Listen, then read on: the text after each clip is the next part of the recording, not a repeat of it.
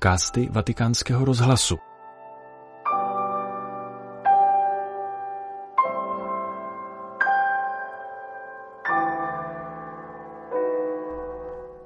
V tomto podcastu vám přinášíme promluvu papeže Františka s komentářem k evangelnímu příběhu o uzdravení malomocného v první kapitole Markova Evangelia – Přednesl ji před polední modlitbou Anděl Páně na svatopetrském náměstí v neděli 11. února. Cari fratelli e sorelle, buongiorno. Drazí bratři a sestry, dobrý den. Il Vangelo oggi ci presenta la guarigione di un lebroso. Dnešní evangelium nám představuje uzdravení malomocného. Nemocnému, který ho o to prosí, Ježíš odpovídá chci, buď očištěn. Vyslovuje velmi jednoduchou větu, kterou hned uvádí do praxe. A skutečně okamžitě malomocenství zmizelo a on byl uzdraven. To je Ježíšův styl jednání s trpícími. Málo slov a konkrétní skutky. Tante volte nel Vangelo lo vediamo comportarsi così nei confronti di chi soffre, sordomuti, paralitici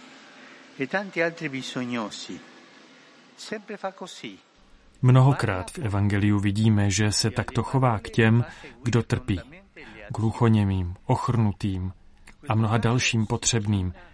Dělá to tak vždy, mluví málo a po slovech i hned následují činy. Sklání se bere za ruku, uzdravuje.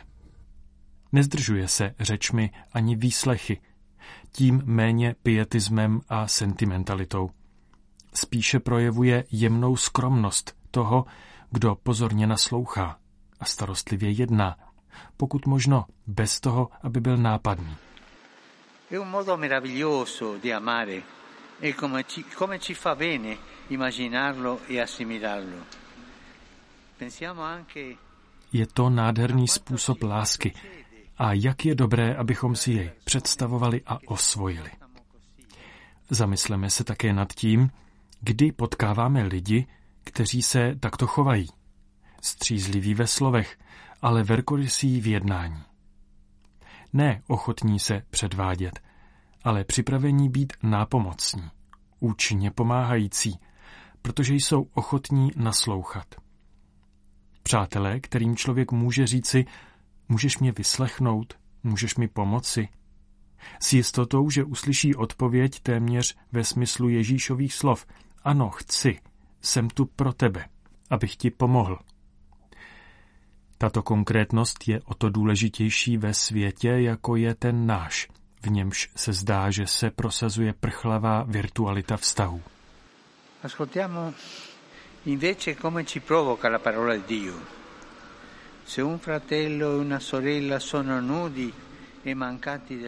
Naslouchejme raději tomu, jak nás provokuje Boží slovo. Je-li bratr nebo sestra nahý a nemá dostatek denního pokrmu a někdo z vás mu řekne, jdi v pokoji, zahřej se a nasyť. Ale nedá mu to, co potřebuje k tělu, k čemu je to dobré. To říká apoštol Jakub. Láska potřebuje konkrétnost. Láska potřebuje přítomnost, potřebuje setkání. Láska potřebuje darovaný čas a prostor. Nelze ji redukovat na hezká slova, obrázky na displeji, selfie momentky nebo uspěchané zprávy. Jsou to užitečné nástroje, které mohou pomoci, ale k lásce nestačí. Nemohou nahradit konkrétní přítomnost. Chiediamoci oggi, io so mettermi in ascolto delle persone?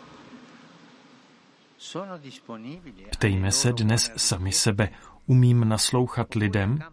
Jsem k dispozici jejich dobrým prozbám? Nebo se vymlouvám, otálím, schovávám se za abstraktní a zbytečná slova? Konkrétně, když jsem naposledy šel navštívit osamělého nebo nemocného člověka? Každý ať si odspoví ve svém srdci – nebo když jsem naposledy změnil své plány, abych vyhověl potřebám těch, kteří mě žádají o pomoc. Maria, starostlivá v péči, pomáhej nám být v lásce připravení a konkrétní. Maria sollecita nel prendersi cura, ci aiuti ad essere pronti e concreti nell'amore.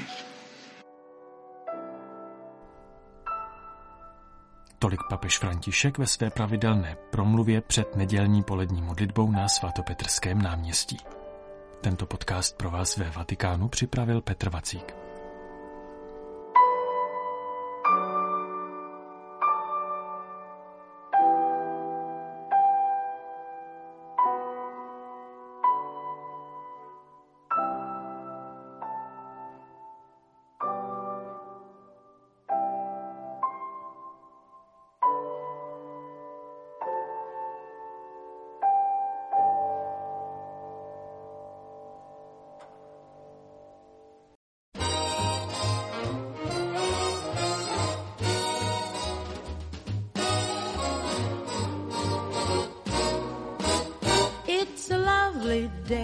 Day.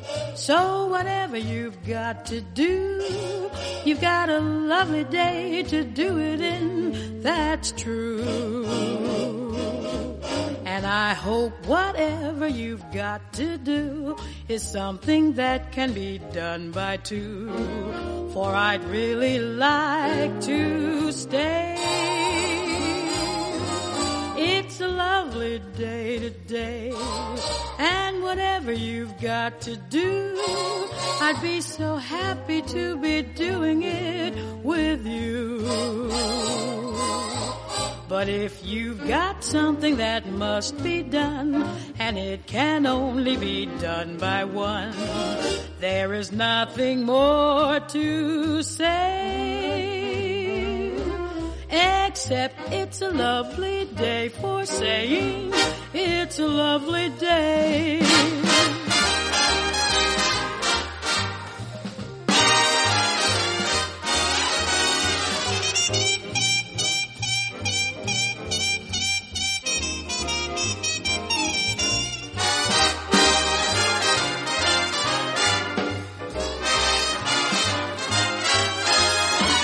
For I'd really like to stay.